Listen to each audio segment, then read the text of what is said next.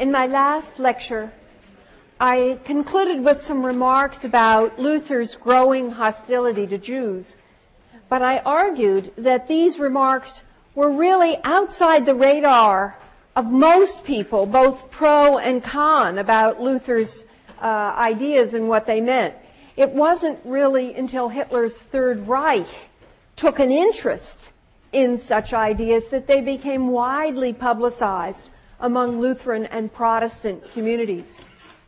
Also, the Turks, believe it or not, really didn't become demons outlasting the initial threat that they did pose in the 16th and 17th century. And of course, the Turkish threat was a lot more real than any threat that might have been propo- uh, posed by Jews. Rather, I argued, it was Jesuits, this new religious order founded by Ignatius Loyola in 1542, that would, not immediately, but in the long haul, over time, gradually become a new other, uh, the first real new other to come out of the Reformation, at least, of course, for Protestants, not, not for Catholics. And it culminated this sort of fear, uh, fear of Jesuits and a whole demonology connected with them, uh, an international world conspiracy of mythic proportions. It culminated in the 19th century, as uh, this magazine cover, I think, gives you a good idea. And there's still uh, remnants of this even today. If you type in Jesuit conspiracy on the internet, you're going to get some pretty uh, crazy books. But this hysteria about Jesuits isn't really part of the Reformation either. It too lay in the future. Back in the 16th, and even perhaps especially in the 17th century, there was another menace that obsessed Europeans. Far more than their uh, dislike of Jews, their growing fear of Jesuits, or even fear of Turks. And this was witches. In fact, it's very interesting. In the locales that persecuted witches, they didn't persecute Jews, and vice versa. Now today we have a lot of trouble conceiving of witches as something scary. In our children's books, as I can tell you from looking at all my grandchildren, witches have gone the way of ghosts. That is, they no longer make your hair stand on end. They've become cute little helpers uh, who help the little girl or the little boy out. And if you type witch into Google Images, you'll get something either cutesy kitschy uh, or perhaps you'll get uh, something uh, sexy, uh, erotic, or perhaps you'll get both. So I want to begin by taking us back to the late 16th century, back in the day of the witch panic. And I want to walk us through a real event and walk us through the, hist- the reasoning hysterical or maybe historical reasoning that made these events possible.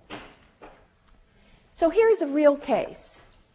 In 1591, Catalina Matheo, a 50 year old widow, was arrested. 16 people in her Spanish village had accused her of killing four or five small children.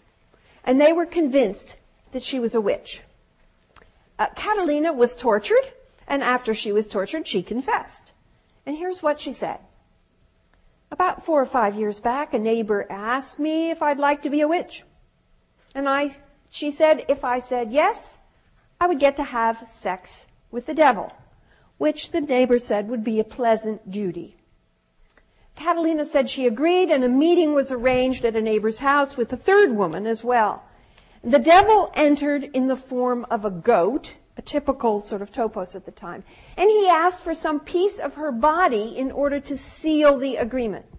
So Catalina said she gave him her fingernail. And this ritual concluded with the three women dancing around the goat, and then he had sexual intercourse with each of them as the other two looked on.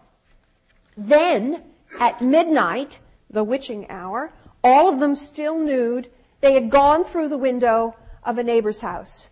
They had seized a little girl from her bed. They had suffocated her. They had burnt her buttocks. They had ripped and cracked her arms. And the noise had waked up her parents, and so the three women and the goat escaped through the air back to the neighbor's house where they put their clothes back on.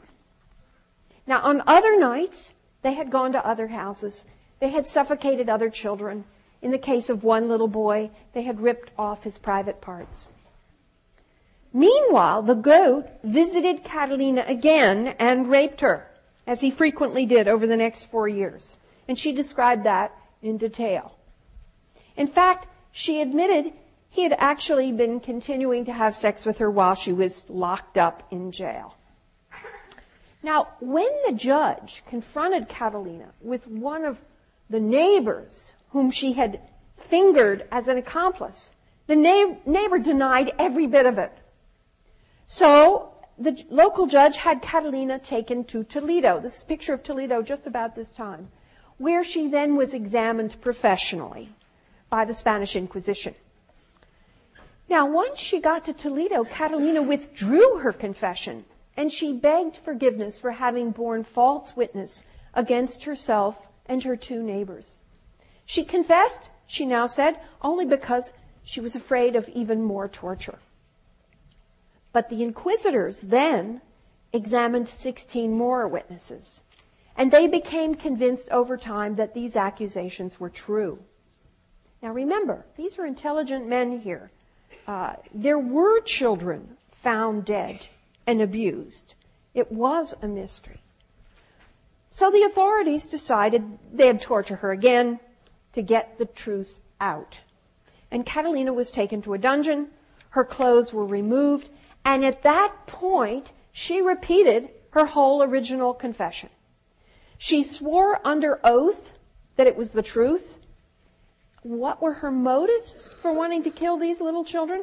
Catalina said it was revenge against the parents, which was exactly what the parents had suspected all along. Perhaps because she had confessed and was now contrite, Catalina's punishment for these four or five deaths, and oddly enough, it's not clear how many there actually were, four or five, wasn't the death penalty, or at least not outright. Instead, she was sentenced to 200 lashes with the whip. Now, if that's delivered hard enough, uh, she certainly couldn't have survived.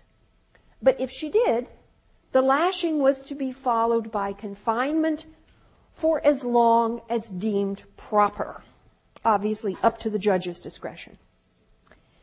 Now, since she was just an ordinary villager, Catalina Matheo never had her portrait painted. We have no idea what she looked like. But we moderns do have a common picture in our mind about what a witch is supposed to look like. Here, by the way, is a picture of the Inquisition, but done uh, a bit later by Goya.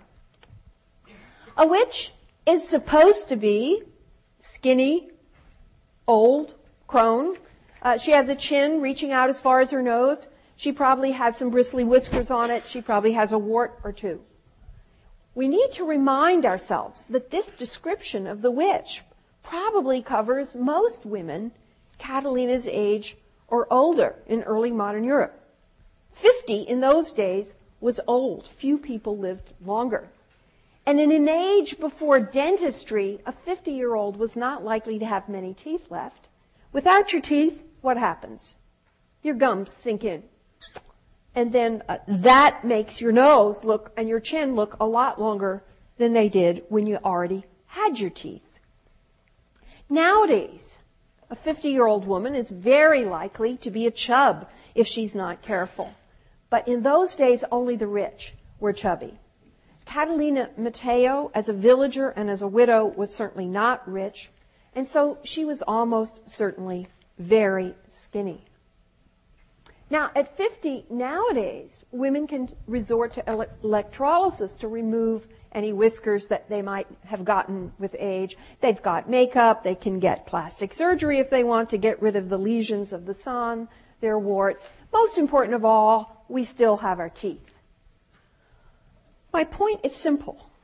Many of the physical features that we commonly associate with witches were in those days quite normal for women whose youth was gone, and especially if the woman was poor.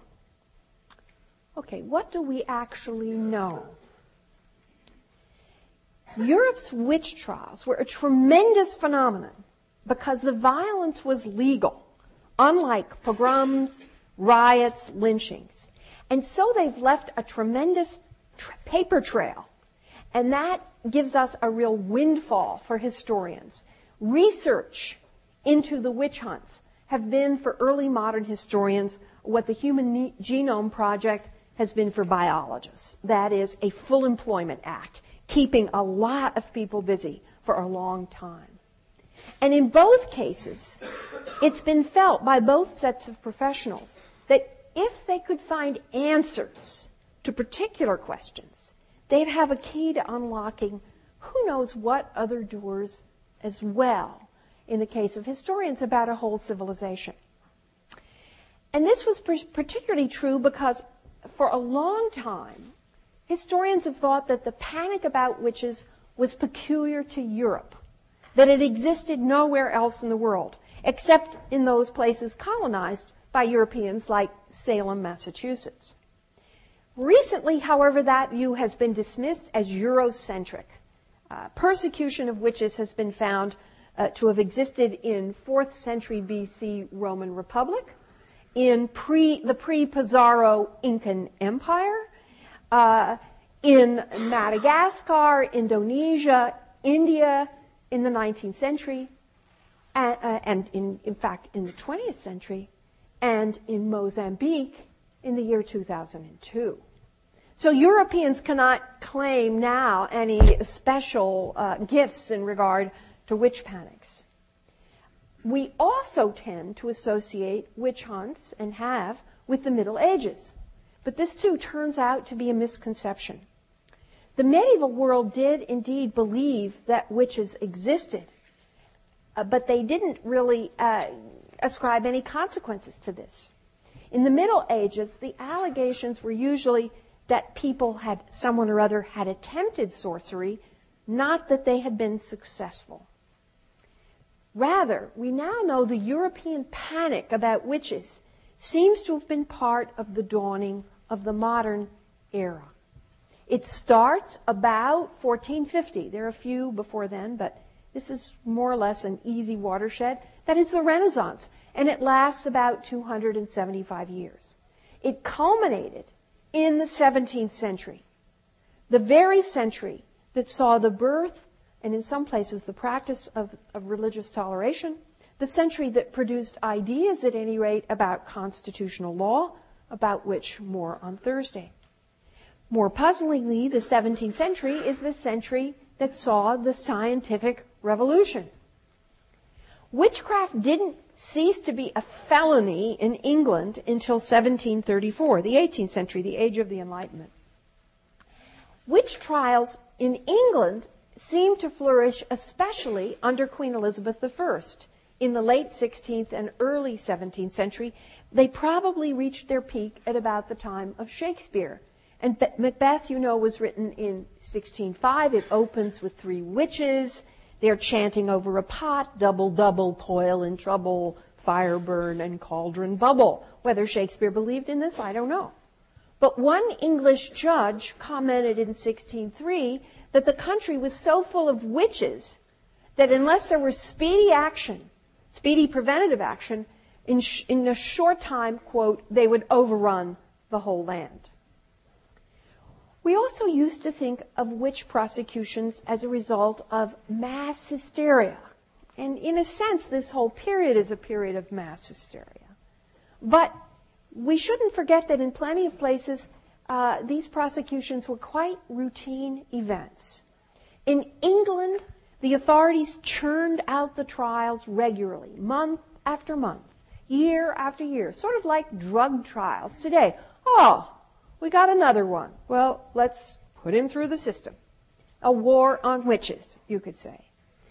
A careful count suggests that in all of Europe, probably 100,000 people, maybe as many as 200,000, were tried for the crime of witchcraft. Of them, between 40 and 60,000 were executed. This is not the 9 million victims that have been, been popularized since the 1970s by some journalists and feminist theorists. But 40 to 60,000 is bad enough. Belief in witches was not confined to the ignorant. Thomas Hobbes, who, by the way, seems to have been an atheist, uh, in writing the Leviathan in 1651, mentions witches in chapter 2. And he says, though he doubted that their craft had any real power, they were justly punished because they wanted to do harm and would have done it if they had been able to. The scientist Robert Boyle, who discovered the law that the volume of a fixed amount of gas varies inversely with the pressure, Boyle's law, I learned it in high school, he began by being skeptical about witches. But by 1670, there was so much evidence of witches about that he had changed his mind. Now, the crime of witchcraft usually consisted of two charges, though not all tri- uh, trials emphasized both equally, and some trials only included one. One charge, the oldest charge, was that the witch had harmed her neighbors by practicing bad magic. Maleficium, it was called. And this was a secular crime, and indeed in Russia and in England, it was the only crime. In Russia, typically, a person was thought, uh, who was thought to have tried some folk remedy uh, to cure uh, impotence or a hernia or perhaps cataracts, uh, and it didn't work, uh, was thought, well, he had probably caused the malady that he was trying uh, and failed to cure. And so we see uh, someone who, who didn't succeed in curing the cataracts, apparently, uh, in 1583. Outside Russia and England, however, and even including New England, a second crime was gradually over time added to the charge of black magic.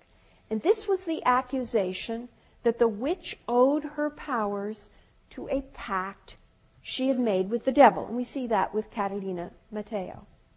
This, of course, turns witchcraft from a secular crime into a religious crime into blasphemy.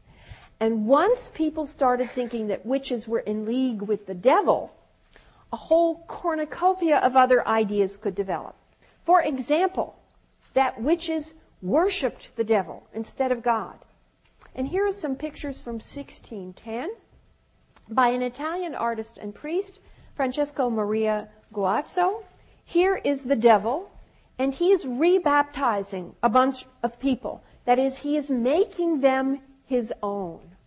And here he is ordering them to trample on the cross as a sign that they have transferred their allegiance. And I think this is interesting. In these, in these sets of uh, pictures, there are about an equal number of men as women.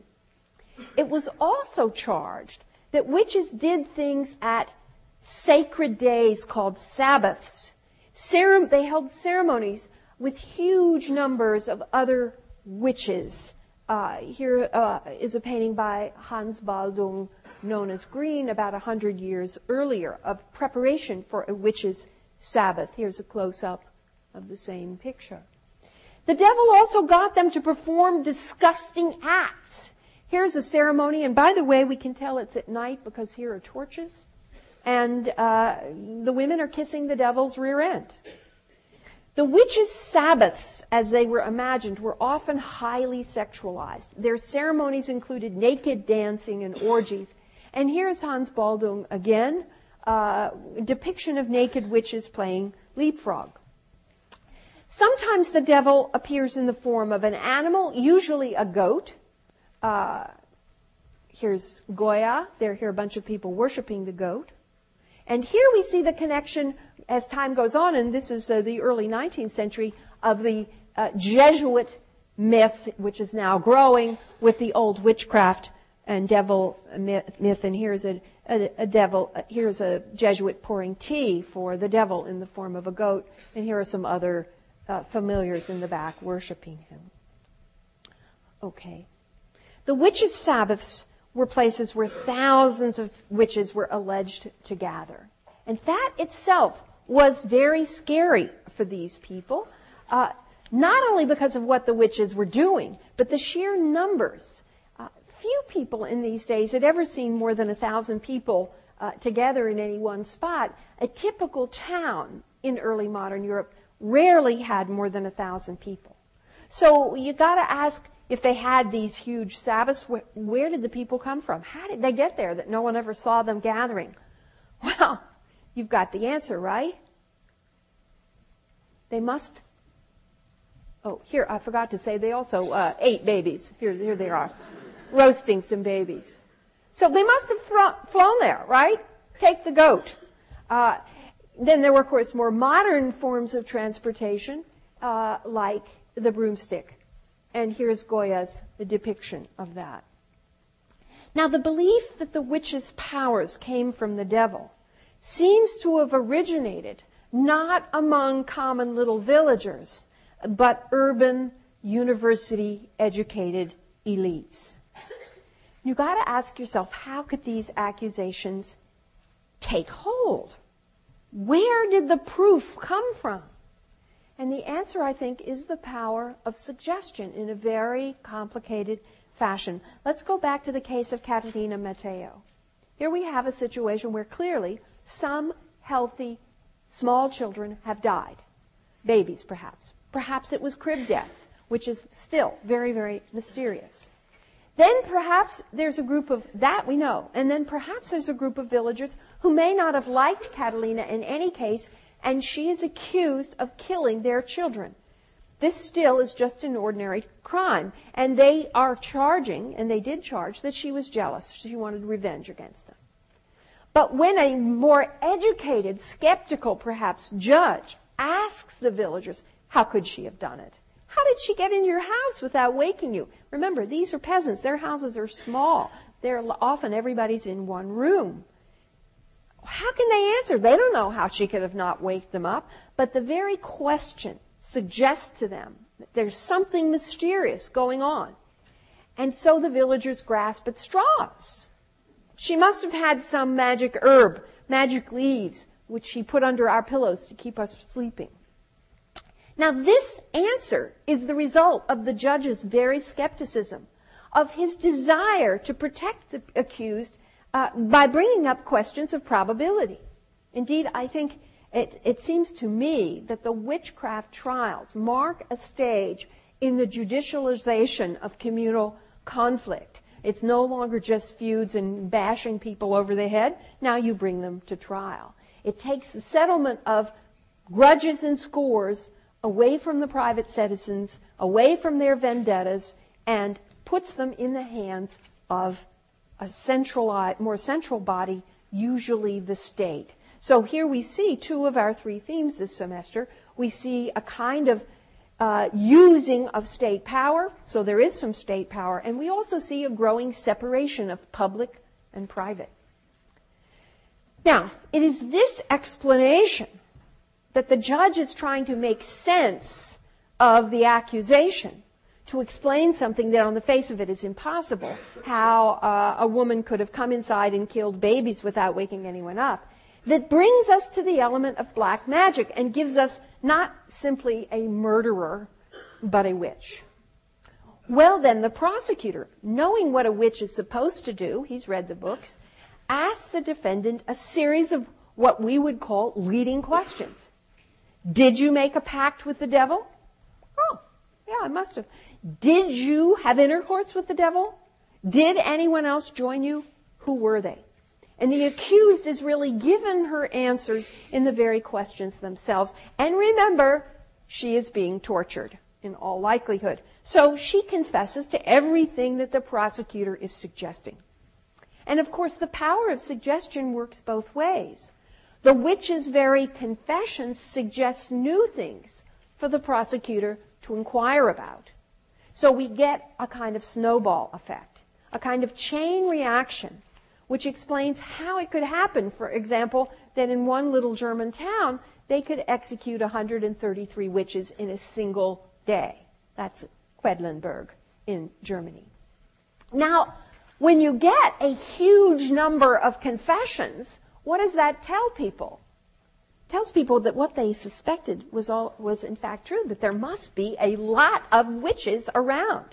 The Chief Justice of England in the mid 17th century said that when I was young, there hadn't really been very many witches, but now I've never seen so many. One of the results, however, of chain reactions like this was that as they developed, fewer and fewer victims conformed to the traditional stereotype of the witch. The original person accused might have been an old woman, but in the later stages of any local witch hunt, uh, when the person is under torture and is required to name accomplices, eventually young women get drawn in, men, even prosperous men, finally even small children get drawn in to the charge of witchcraft. That happened in Salem, Massachusetts in 1692. Now, of course, we're modern. And we say, don't these numbnuts know that confessions produced under torture have to be untrustworthy? Right? Everybody knows that, right? Or maybe not in some places they don't know that. Try Guantanamo, try, try Abu Ghraib. Some people, in fact, will always believe that torture works. But there's another explanation as well for their willingness to believe these things. And this is a core difference between the way early modern people viewed the human personality and the way we do. Most moderns have a kind of utilitarian conception of personality. We tend to think people are pleasure maximizers. Uh, we seek to have things that make us happy and enjoy things, and we try to avoid pain. Given the utilitarian view of the way human nature operates, the fact that Catalina Matheo confesses when she's tortured proves nothing at all. She's just trying to stop the pain. But people then had a quite different view of personhood. They believed that a, the person was like say, a walnut. The outside, the part you see, is a hard protective coating. It is ruled by conventions and status, manners, uh, laws, social expectations. And people are naturally going to conform to the roles society assigns to them. So servants who have to sleep in the corner of the master's kitchen are hardly going to exhibit their true self if they know what's good for them. Uh, they're going to have to act very cautiously. New Christians in Spain, conversos and moriscos, are naturally going to be very cagey before revealing their inner thoughts. The real nut, therefore, the true person is the core. And so, to get to the core, you have to crack that shell to see what you've really got, to see whether it's rotten, whether there's a worm inside, or to see if you've got something good to eat. And people believed that under great pain, the shell would crack and the true core of a person behind the manners and the courtesy and the hypocrisy and the deception would get revealed. So people actually were more convinced that what a person said under torture uh, was true than by what a person freely volunteered. In some ways, you can see this period, the Renaissance, the early modern period, as a period in which people have a great fear of being duped, of being taken in and deceived. The Machiavel is a term that appears in English around 1576. And it's coined, of course, after The Prince begins to be published and circulated. What is a Machiavel? If you were going to say, if you called someone a Machiavel, what would you, what would that mean to you? Any thoughts? No? No triers? Yes. Well, that's of course true. Uh, but what does someone who follows the teachings of Machiavelli do when you're looking around and saying someone is a Machiavel? Yes manipulates, yes, and manipulates by holding up a mask, deceiving. It is, the Machiavel is deceitful above all in order to carry out his schemes. So it's possible for people, and they did it all the time, to imagine a distinction between the shell and the core, the outside and the inside. And there's a kind of irony here. This is an age in which people are becoming more and more skeptical about the real of the real. And that increases their belief in witches. This is also a period in which a lot of the imaginative writing is preoccupied with deception and hypocrisy. Uh, some of you may know Shakespeare's Othello. In it, the hero, Othello, comes to grief because the man who pretends to be his friend, Iago, is really secretly bent on his destruction, and for no other reason than malice. I am not what I am, he says. And of course, that's the opposite of what the Bible tells us God says, which is, I am what I am. As Hamlet says, one can smile and smile and be a villain. And later in the 17th century, the great French playwright, play, play, playwright Moliere would write a famous play about the hypocrite, Tartuffe. And the term Tartuffe in France and also throughout Europe simply means someone who pretends to be good but is the opposite. Everyone familiar with folk tales, such as the princess who was wooed by a toad, who, when she kisses him, turns out to be a prince in disguise, uh, is preparing themselves to believe that things are not always what they seem. But there were other folk tales in which the suitor was a perfectly normal looking person, but turns out to be an impostor. Evil could come disguised as quite ordinary people. So here we have a picture of a man who's wooing a maiden. First glance, he looks like an ordinary peasant, right? But she seems apprehensive, a bit reluctant. Uh oh, look at those feet. And look peeping out from underneath his jacket, a tail. This guy, you know what he is. And here's another picture from Italy, 1610. This looks like three quite ordinary animals. It's a big dog, a little dog, and a rather very large snail.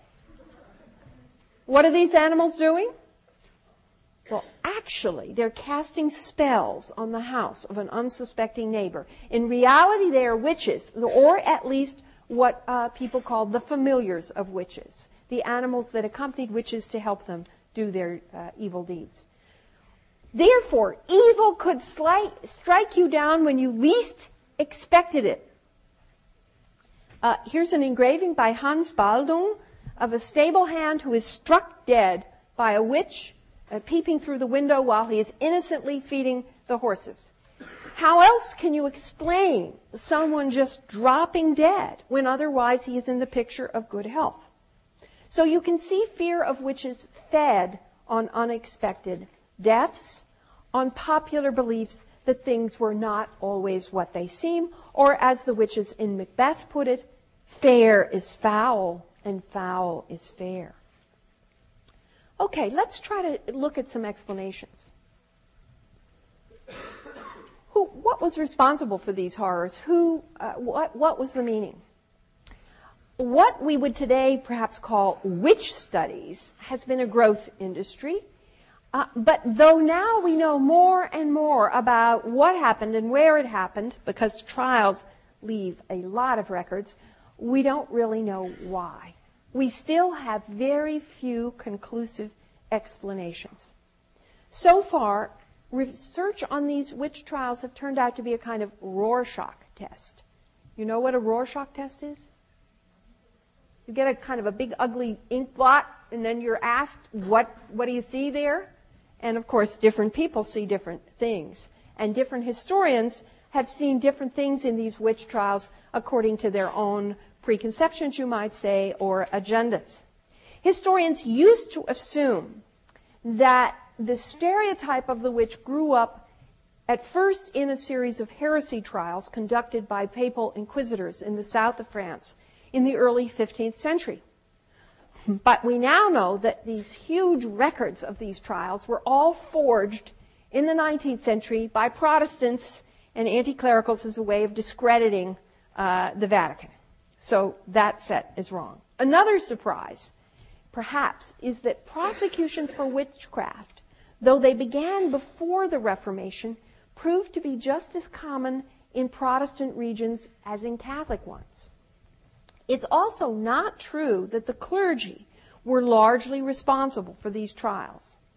Initially, the trials took place in both secular courts and ecclesiastical courts. But as the fear of witches intensified over the 16th century, the secular courts took control of the bulk of the prosecutions, at least outside of Spain and Rome. In fact, here is one of the paradoxes of secularization, one of the three themes of our course. Secularization grows because you're getting secular courts taking over, but more and more the crime of blasphemy seems to come to the fore. It was the increasingly secular nature of witchcraft prosecutions that was responsible for the dramatic increase of conviction rates as time went on. Because unlike the ecclesiastical courts, the secular courts could harness the power of the state and marshal it against the accused. The secular courts were more concerned with the punishment of the crime than with the correction of religious error, and so execution rates went way up. Nevertheless, although there was no country in Europe that didn't believe in witches, prosecution rates varied. They were lowest in Spain and in the Italian territories, in Scandinavia, though they took place there, in Russia and Hungary, and in northwest France. And in Ireland, surely one of the most superstitious regions of Europe, where people were convinced that goblins and leprechauns were what was making their milk go sour or their bread get stale. Nevertheless, Ireland had no prosecutions for witchcraft at all. Even more surprising is the wide variation uh, in the death, use of the death penalty in different parts of Europe. The lowest was in Spain and the Spanish Empire, where the percentage of executions among people actually convicted remained in the single digits. That is, convicted of witchcraft, but still fewer than 10% executed. In fact, one surprise that recent researchers have found was that the Inquisition in Spain and in Rome developed a set of procedural safeguards that made conviction itself much more difficult to obtain than it was in other jurisdictions. The Inquisition required automatically any death sentence had to be reviewed and go up on appeal to central inquisitorial authorities. And that itself greatly reduced uh, conviction rates and execution rates. Eventually, some of the other regions of Europe adopted the Inquisition's practice of instituting an automatic appeal procedure in all death penalty states uh, cases. And wherever this happened, like Denmark in 1576, in some parts of France, immediately we see a lowering of convictions and of executions. The highest rate of executions, more than 90% of those accused, occurred in certain parts of Switzerland and of France and of the German lands. So, what we have here is a tremendous uniformity of belief in witches, but a huge range of decisions about whether or not to execute them, from under 10% in Spain to more than 90% in Switzerland and parts of Germany and France. Some of the smallest political units had the largest number of executions. Here we are in sleepy little Quedlinburg, and that, that was the little town that executed 133 witches in one day. It certainly doesn't look that dangerous, does it? So what else do we know? We know that uh, the urban areas were just as eager to prosecute as rural ones. We know that on average, 75% of the accused were women, but even that varies widely. Prosecutions of women was highest in England. 92% of all of those accused of witches were women in England. And since most of the victims were women of these, of these charges, except in Russia, it's been common in the past to argue that what we're seeing here is a kind of male fear of women, sexual fear of women. Okay, Uh, but why now? Negative views of women, what we call misogyny, had been existing in European culture, and certainly not only European culture, for hundreds of years without producing witch trials. Moreover, the majority of those accused were old, and that doesn't represent any dangerous seductiveness. Some people, again, mostly journalists, have argued that the victims in reality really were witches. Now, this argument has two forms. Uh, people have said, well, uh, these are people who were practicing an ancient uh, pagan religion, worshiping a female god that existed before Christianity, and they had never given it up. So that's what they are. They're really witches. Um, people in Berkeley believe this. You see it on bumper stickers all the time. We have no evidence that this is so, that there were any people that still believed in a female uh, god who were being arrested. An alternative version argues that the defendants had convinced themselves that they could practice sorcery, uh, like, say, palm readers may do today. And some historians have actually gone so far as to argue that these women were cunning folk, that was the term used then, who were successful in practicing herbal medicine and village medicine. And they conclude from that uh, that these women posed a threat to rival power holders, the clergy doctors, city fathers. But we have no evidence for this either beyond confessions produced under torture. No evidence that the victims really thought they were witches, except perhaps for the handful of delusionals, the schizophrenics, and they exist in every society. They were undoubtedly capable of raving around in grandiose ways, but no one would consider them powerful women. And 17th century people were just as able to tell a lunatic from a sane person as we are, and it was overwhelmingly the sane that got accused.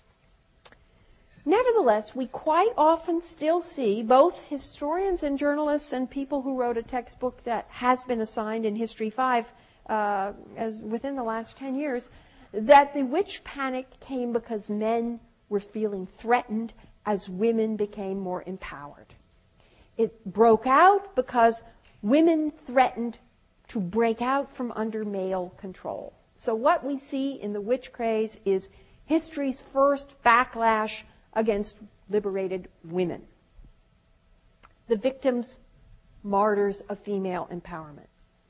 Now, this view requires us to see women in general not only as becoming more powerful in our period, but also uh, to imagine that people accusing them could see that they were becoming more powerful. And there's no evidence either that women were threatening to do anything new or that males thought they were becoming more powerful. Far from challenging anyone's authority or power, the characteristic defendant lived alone, was relatively isolated, and quite often relied on the charity of her neighbors. They were female, perhaps because that conformed to pre existing folk tales, and perhaps because these women were not the most powerful, but the most vulnerable in society. Now, at one time, historians hypothesized that the witch trials paralleled the growth of the early modern state in the Renaissance. That the trials were tools of centralizing governments a way for them to grab jurisdiction from the church or from the provinces. And you, we still see that hypothesis in print. It too has been disproved. The initiative in trying people for witchcraft seems to have come neither from the central government, the crown, nor from illiterate mobs, but most often from literate, middle level, local elites people that straddled the boundary between learned culture and pop culture. These were the ones pressing for vigorous prosecution. The central authorities were often quite skeptical. So if we try to generalize from all this, we can reach some tentative conclusions. It appears to be the case that whenever central authorities at the national level whether they were secular or religious authorities, whenever they exercised some supervision over prosecution, the rates of convictions went d- down, in fact, remained relatively low. One of the abuses that central judicial authorities tried to prevent was the use of torture, or at least the unwarranted use of torture. But when we move into small jurisdictional units where there is no higher authority to, with which to lodge an appeal, like the small cantons in Switzerland, or many of the very small German states in the Holy Roman Empire, conviction rates are exceptionally high. So that's one thing we know. Another question is why now? Why the appearance in the Renaissance? Why this dramatic intensification in the late 16th and early 17th century. Any hypotheses on this? This is one of those you can't be wrong questions because we don't know the answer. I have some hypotheses of myself, but I'd like to th- think that you've been thinking along here, trying to figure out why now people suddenly, not the Middle Ages, but now they want to prosecute these witches? Yes.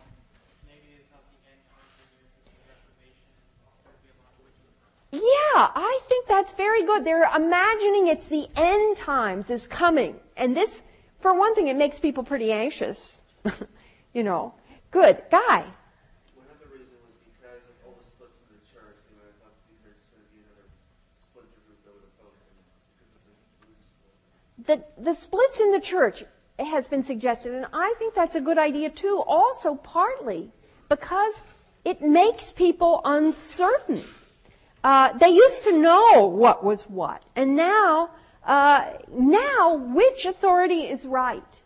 It's also been suggested that the Reformation uh, made people who believed in it much more insecure before because it got rid of guardian angels. Uh, and it got rid of the intercession of saints you could play, pray to to sort of help you out. But it didn't get rid of the devil. Uh, in fact, Luther emphasized the reality of the devil.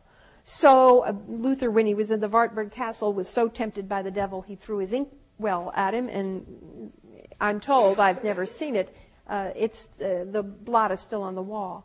So one idea is it's both a split brought about by the Reformation, but also uh, this sense you're alone in the universe with the devil, uh, and God is very far away. But this, of course, would only explain uh, Protestant countries uh, and we know it's not confined to Protestant countries. Another hypothesis that's been put forward is the secularization of church property by monarchs uh, contributed to the plausibility of witches. Because the church property had once supported charities, charitable foundations, poorhouses, uh, orphanages, things like that. But when the princes uh, strive to complete sovereignty within their own area, uh, one of the first things they do, whether they're Reformation people or Catholics, is try to get control of church property, sometimes simply take it. But rarely do they continue to support these charities, and certainly not at the earlier levels. So the social groups in society who were poor in the late 15th and early 16th century are much more likely to be poorer as time goes on and more isolated. And this poverty was probably increased by environmental changes. Some historians have associated the witch crave, craze with what environmentalists call the Little Ice Age, uh, which is going on in this period. Winters are colder, springs are later and wetter.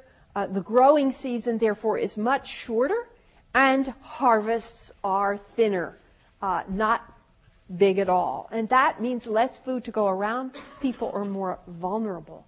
Add to this the plague. I'll go into that a little more later on. Never disappears during this period, the Black Death. Add to this, as Guy pointed out, constant wars, rebellions, disruptions this same period.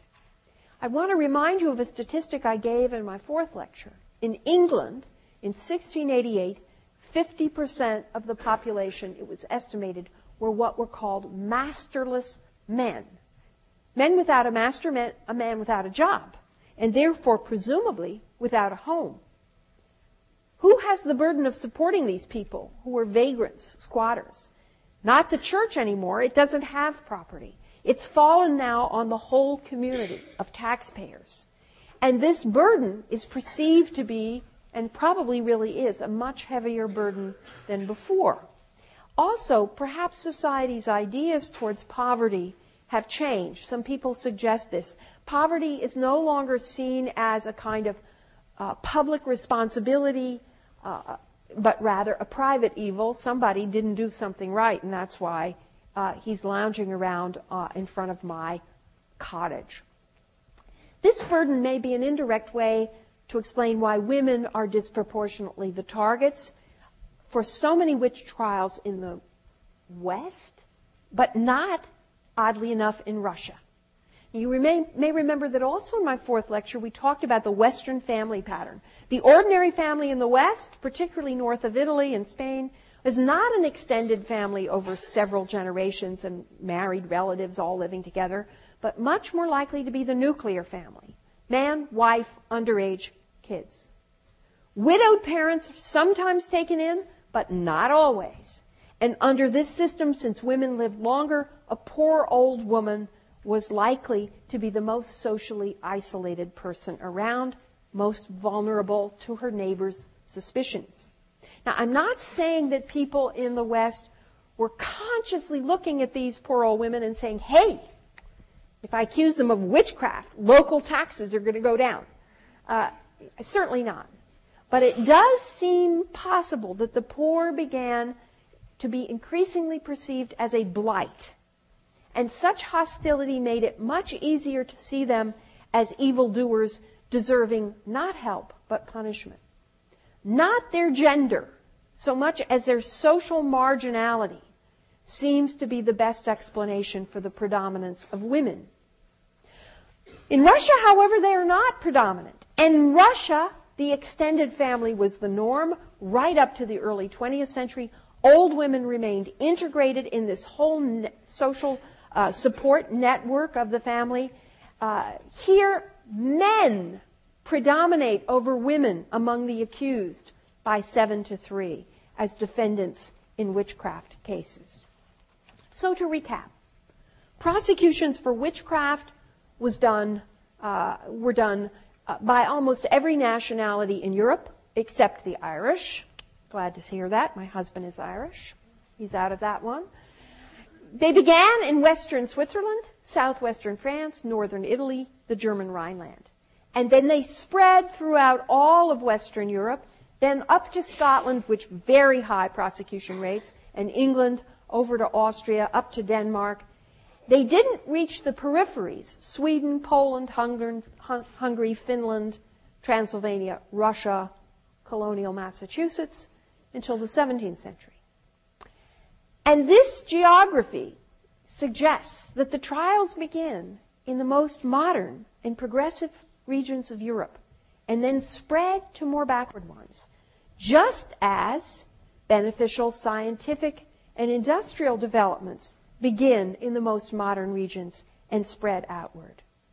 So what we have here is a rather terrible sign that in spite of the breakup of Christendom, into warring religious denominations and competing sovereign states, we still do have, even after the Reformation, a common civilization, though one marked in this case not by great achievements, but by horrible crimes.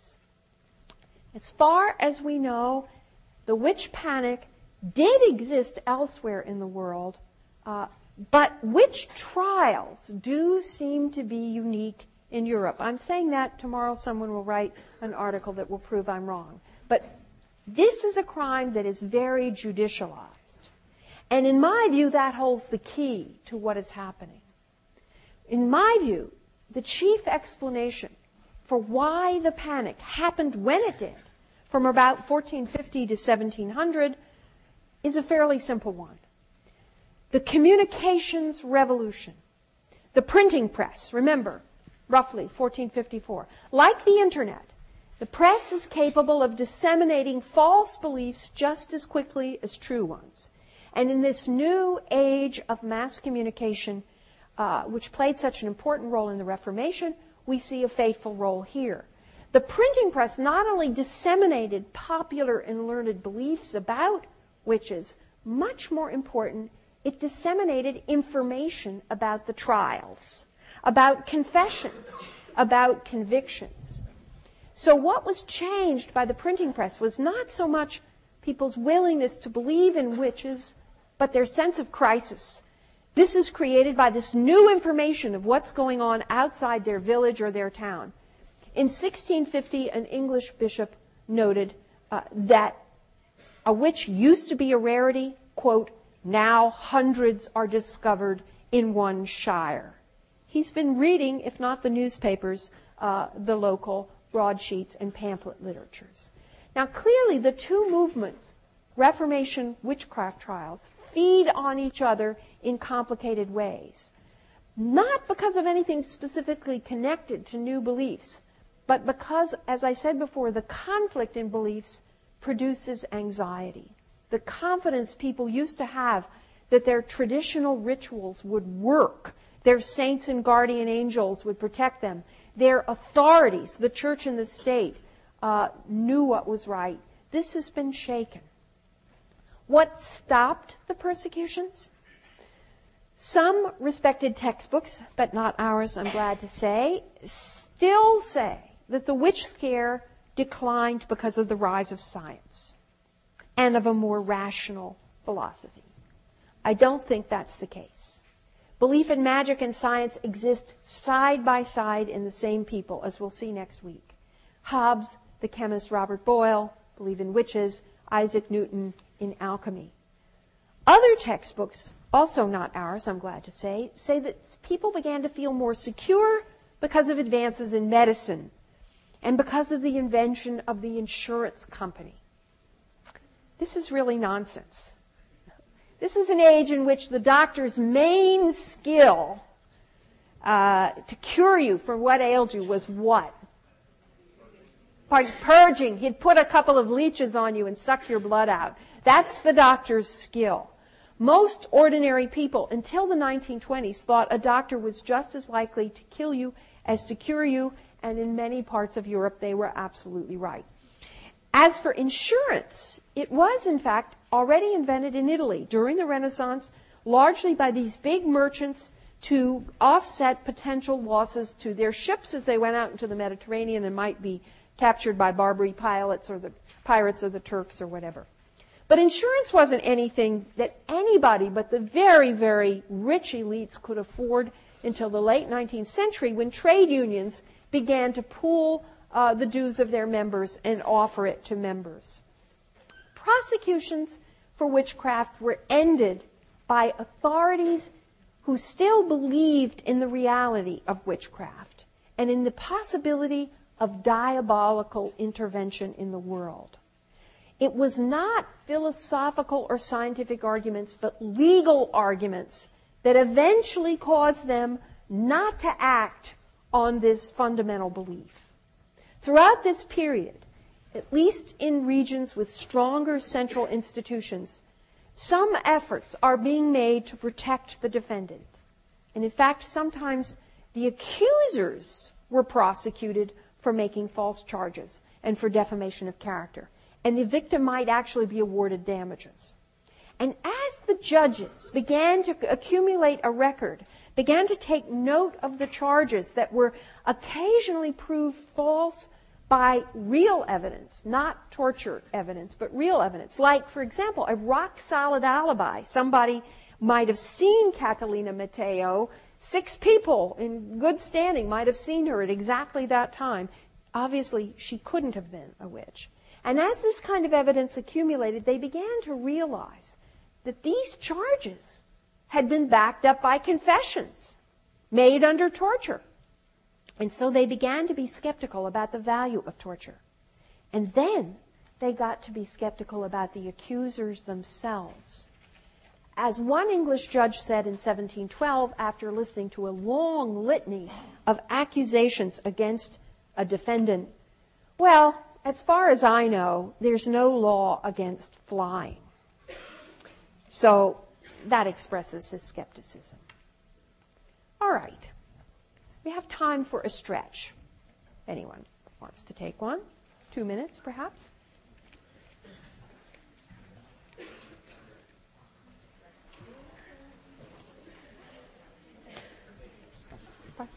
Pardon?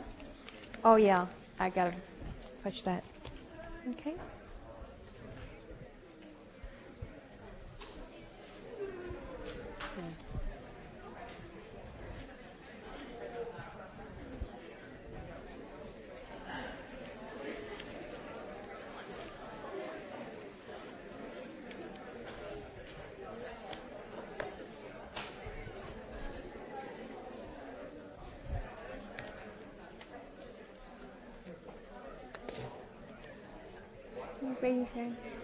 Okay now I'm going to turn our attention away from witches to the more general context, and then I'm going to look at a specific case in the 16th century in, in France. But I'm going to talk about something that's often called the general crisis of the 17th century. I myself think you could also uh, put this crisis in the 16th century.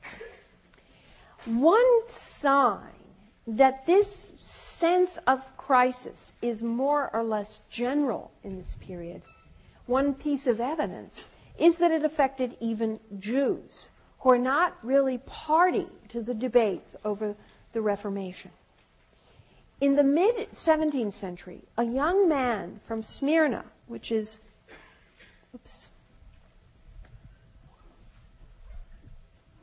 which is in uh, today's Turkey, was, a, it was based, it was largely a Greek inhabited city. A man named Shabbatai Tzvi, after years of studying the Talmud and Kabbalistic texts, came to the conclusion that he was the Messiah. And he was the one that would lead all the Jews of the entire world back to Jerusalem. Although, as he continued to think about it, maybe it was Gaza. Uh, but in any case, be that as it may. And all over Europe, as far away as Hamburg or Amsterdam, Jews began to sell their houses. They began to pack up their belongings for a long, long trip. Even Spinoza in Amsterdam, who was pretty skeptical about a lot of things, thought maybe there is something in this. But when the Ottoman Sultan uh, didn't like the thought of this mass immigration uh, coming in on his hands and confronted Shabbatai Tzvi in 1666 with an alternative uh, convert to Islam or die, the new Messiah converted. And many of the Shabbataians in the Ottoman Empire around Smyrna, here's Smyrna, more or less Smyrna, uh, converted with him and remained into the Ottoman Empire right into modern times with a special name, Dönme, connected to them and so forth. But elsewhere, those Jews who had packed up in the rest of Europe were thrown into confusion and despair. It was, it's been said that all the subsequent movements within European Jewry, from Reform Judaism in Central Europe to Hasidism in Eastern Europe, were a working out of the psychological consequences of this great messianic crisis, equivalent to Christianity's persistent belief in the end times that the second coming uh, is about to happen. The 16th and 17th centuries also saw repeated outbreaks of plague. Now, we tend to think of the Black Death as something that occurred in the late Middle Ages, and then we move on to the next topic. But in fact, although never quite as severe as in the 14th century, plague was endemic, endemic in Europe until the 18th. Every crowded European city, from Hamburg to Venice, was repeatedly thinned out. Especially hard hit in the 17th century were Castile and Seville. Uh, these, by the way, are uh, quarantine signs for the pest. That's what it's called in German. And in fact, quarantine proved to be the best way to handle uh, this. Russia, Naples got it. Uh, Seville lost half its population. Uh, Naples lost half of its population. London suffered nine major episodes uh, after 1563 and lost about 20,000 people, more than all the witch trials put together. Now, if this weren't enough, the period was beset by war. civil war, foreign war. In the 200 years between 1500 and 1700, we see more wars in European history in terms of the proportion of years in which people are at war, 95%, and the frequency of the war, new outbreak every three years, uh, and in terms of average duration, extent, and proportional magnitude of any other time in European history. How can we explain this extreme belligerence? Well, everywhere we see an emerging state trying to be sovereign and trying to extend its territory outward and to tighten its hold. I don't know, remember, well, I'll put that there. To tighten its hold over the population inside of its boundaries. But after the Reformation, the situation gets complicated by the interaction between these state policies of expansion and the religious question. In England, think back, religion got mixed up with Henry VIII's divorce, and as a consequence, the issue Protestant or Catholic becomes entangled with which of several possible claimants to the throne, Mary, Edward, or Elizabeth, was the rightful legitimate heir. And the spread of new religious ideas in the 16th and 17th century meant that even monarchs with no obvious rivals couldn't count on the loyalty of their subjects if those subjects had a different religion. And this meant, and we'll see more about that on Thursday, this meant that there's an additional element of instability built into matters of state. We can see this in the Dutch revolt. Uh, the Dutch are Calvinists at this time against the Catholic Habsburg overlords in the Netherlands. This is the Habsburg region uh, between 1555 and 85, and then on and off again until 1648.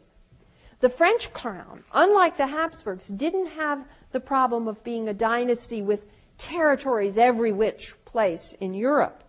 Uh, that would have made that would have given it additional problems. It would have been thought far, to be foreign wherever it was. But the French crown also didn't have the advantage of the English Tudors or Ferdinand and Isabella in having already reduced its nobility before religious strife enters in. Now remember the nobility. They're the big men. They're people who, in previous centuries, by hook or crook, managed to get their hands on a lot of land. Land meant they could raise armies and generally have things their own way. Given the laws of inheritance, they're able to pass this power and land down to descendants. And what we're now calling sovereigns, princes, monarchs, are people who began like nobles but just got lucky. And their families managed to be, as the Habsburgs were, more successful in grabbing land and power. But this also means that they are very easy to topple if some distant cousin uh, another noble gets even luckier. The monarch's claim to sovereignty depends upon his being able to get the big nobles to obey his laws. And throughout the early modern period, we see a continual struggle between nobles and aristocrats on the one hand and monarchs on the other, each trying to assert their power over the other. Even in Russia, Muscovy as it's called now, uh, the boyars plotted constantly against the Tsar. Here we see the first Romanov in 1613, who himself is a boyar, now elevated. In England, however, many of the greatest, most powerful noble leaders had already been killed off in wars right before the Reformation begins. So the Tudor monarchs are really in a fortunate position. There might be lots of conflicts over religion, over succession, but they don't have a class of really powerful noble landowners to have to deal with. The French crown hadn't fully succeeded in getting France's territorial nobility to submit to the laws of the state when the Reformation arrived. And this was a fateful fact. Because it meant that a wedge existed by which Protestantism, when it entered France, could find a power base. And it meant that politics and religion could get entwined in France in even more dangerous ways than in England, Italy, and Spain. By the mid 16th century, French Protestants, they were mostly Calvinists, we call them Huguenots, made up about 10% of the population. But their impact was far disproportionate to their numbers because they had recruited among the nobility. And it's been estimated that as many as 50% of the French nobility were Calvinist by 1570. Now, Calvinism, named after its founder, the Frenchman John Calvin, took Luther's positions and developed them into even more radical directions. Today we associate Calvinists with kind of stodgy members of the middle class, puritanical, driven by the work ethic. Early Calvinism was a warrior faith. It saw life itself as a war against evil, and it had a strong belief in predestination, and that meant it was not a religion for wimps. It appealed only to people who were already tough, strong, confident. And that meant who's more likely to adopt that view? The nobles. In France, Scotland, Poland, Hungary, Transylvania, the Netherlands, all the way to Brazil, the nobility are the ones who become Calvinists. And in France, that meant that a group that was dedicated, determined, and above all armed have a religion in opposition not just to the majority, but more important, to the royal family. Now, Lutheranism had allied with the, rulers in Germany and Scandinavia. It had respected the established order, as you know, in Luther's diatribes against the peasants. Not so the Calvinists, both because of their traditional noble arrogance and the self righteousness that came from their religious fervor, French Huguenots had no inhibitions about armed rebellion against legal authorities if they felt their cause was just. Secondly, the Huguenots' ability to resist the crown was aided by the fact they were concentrated on France's periphery, on the southern, western, and northern edges of the country, and particularly their strongholds in the south. Now, not a surprise. These are the regions farthest from Paris, hardest for the crown to subdue. And especially in the south and west, the Protestant areas were honeycombed with walled towns, which could serve as military fortifications. So here are the divisions of France by mid 16th century, divisions that would last at least 100 years. In the long term, we see a division, uh, the center, Paris, against the periphery, we also see a division crown against noble. This is long term. The conflict isn't always in the open, but it's always there, at least latently. And now, with the Reformation, we see added to this Catholic versus Calvinist. This is new. And these three divisions reinforce each other.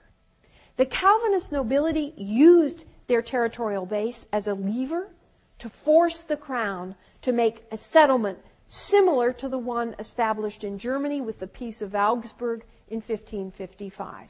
I hope you remember this. Uh, this the fundamental provision of this peace was each local prince, whether he was a duke or a king or whatever, got to determine the religion of everybody in his territory. And that's what, of course, these big Calvinist noblemen wanted. They wanted to run the religious show in their own regions. The third source of the Calvinists' strength after their support among the nobles and their location on the periphery were their tight, disciplined organizations. Local bodies were linked to a national headquarters, a synod. Now, these local bodies were heavily armed, fortified strongholds far from the capital. They were self confident, they were used to command, they were militant, tightly organized. They looked an awful lot like a state within a state. And throughout the 16th century, fighting breaks out. The crown will then make some arrangement with these people and give them certain rights. That makes the rest of the country, the majority Catholic, really furious, and fighting breaks out again. You could say they're a state waiting to take over a state. And you could say also that the French crown, in the course of the century of state making, had made some progress in integrating some of its laws and its institutions, but it was not strong enough to withstand a succession crisis which is the nightmare of every dynasty, not just the Tudors. In 1559, such a crisis occurred, which demonstrated the vulnerability of any dynasty to the whims of what Machiavelli calls fortuna. The king took place, uh, took part in a jousting tournament to celebrate a new peace treaty. And this king of Valois, Henry II, you don't have to know his name, charged headlong into his opponent's lance, which pierced his eye and probably his brain as well. Eminent physicians were called in hastily. They uh, made experiments on the eyes of four criminals that they beheaded just for this purpose. But Henry II died 10 days later anyway. And then comes the classic situation that affects every monarchy sooner or later. He had three sons. None of them were old enough to rule. Now, in this circumstance, power is always up for grabs, whoever is bold enough and strong enough to take it. And that turned out to be only the widowed queen, Catherine de' Medici, the daughter of Lorenzo de' Medici, who was the person to whom Machiavelli dedicated the prince. And Catherine seems to have been reading the prince uh, very well. She was determined that since her sons were bound to be the pawns of someone, it had better be their mother. And so she tried to rule France herself on behalf of these boys until they got old enough to take over. Uh, but this was very difficult for her. She's, after all, a foreigner. She's only 40 years old when she's taking over. She has very few allies at court. She's in a very weak position and the central government itself is weak, so the provinces assert themselves. Now, in France, the provinces were dominated by three huge families, clans the Bourbons, the Montmorencys, and the Guise family. Each ruled, basically, their own territory. And they could raise large armies there, diverting tax money that should have gone to the royal treasury. Catherine needed an ally really bad. Now, she might not have cared whether France was Catholic or Protestant personally, but dynastic considerations told her she had to ally with Spain, a kind of traditional enemy of France, and that she would have more leverage if she allied with one clan rather than two. Two clans were Protestant, one was Catholic. And that meant the Guise family, who were Catholics, rather than the two Huguenot clans the Bourbons and the Montmorencys. Now, this is the kind of situation where the forces of the nobility, feudalism, you could say, face a weak crown. It's almost always deadly dangerous. Some historians have compared this situation to the situation in Iraq after the removal of a strong leader, Saddam Hussein. Even if there hadn't been religious divi- uh, divisions, the state was in for trouble because of the geographical divisions. But the religious divisions made it ripe for civil war, and it also meant that each religious group could call for help on co religionists outside, which brought in the danger of foreign intervention. And before long, each side had lined up foreign allies. The Huguenots had financial support from German Protestants and Queen Elizabeth from England. The Guise had the backing of Spain. And the trigger uh, for bloodshed was when the original commanders of two of these three sides were assassinated. And that unleashed a blood feud that fed on mutual retaliation. And I won't go into the uh, uh, whole bloody story, story of the French sectarian wars, where you really have something that's a halfway house between a civil war and a personal feud, a public civil war, private personal feud. The Huguenot nobility comp- repeatedly showed their power by blockading Catholic Paris, starving it of food, and positioning themselves to make raids. And this spurred Catholic vigilante groups in Paris, including monks with guns, uh, to hold the local Huguenot minority, minority hostage, or even to take revenge against them as it itself was confronted with starvation.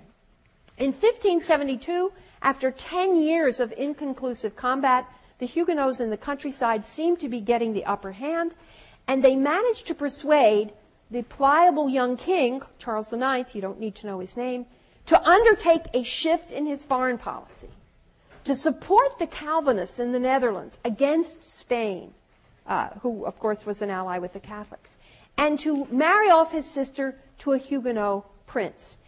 Catholics everywhere saw, uh oh, their days were numbered. The two Huguenot clans, with all of their retinues, their armed forces, converged on Paris for a royal wedding, expecting a week of feasting. But the king's tilt towards the Huguenots raised the danger of Spanish inqu- intervention to protect its interests, and the Queen Mother, pressured by vigilante opinion in the Paris neighborhoods, feeling that Mother knows best, uh, decided uh, to take advantage of the rumor that the Huguenot nobility was planning to kill the young king when they came in and to ambush all the wedding guests. The ambush took place on St. Bartholomew's Day, 1572. It exceeded anything Machiavelli had praised uh, about Cesare Borgia, any treachery that Cortez had practiced on the Aztecs uh, or Pizarro on the Incas. Armed squads broke into houses where the Huguenots were sleeping, murdered the leadership, and the bloodbath spread. Uh, so people would settle old scores. They would students would murder their professors who kept them in class too long. Uh, debtors would assassinate creditors. Women and children were hacked to death, and 3,000 Huguenots were killed in Paris. And then, as word got out, another 10,000 in the countryside. This produced a Europe wide sensation. Here was mass murder in Europe's greatest capital, plotted apparently by the government itself. It didn't break Huguenot power, it didn't end the conflict, it achieved nothing but to discredit the Valois dynasty, but it became a byword for murderous Catholic fanaticism painted by Protestant artists on into the 19th century and became one of the bedtime stories Protestants told their children to make them behave. Watch out, Catherine de' Medici is going to get you. Uh, well, I will go into how this conflict was solved in the next class.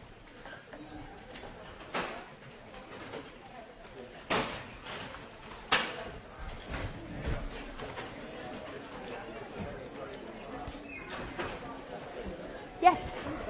Um, you know how you're speaking about uh, witchcraft and like the ends of witchcraft were due to authority, and well, The ends of witchcraft, just a minute, I didn't quite hear the last were more due to like authority figures.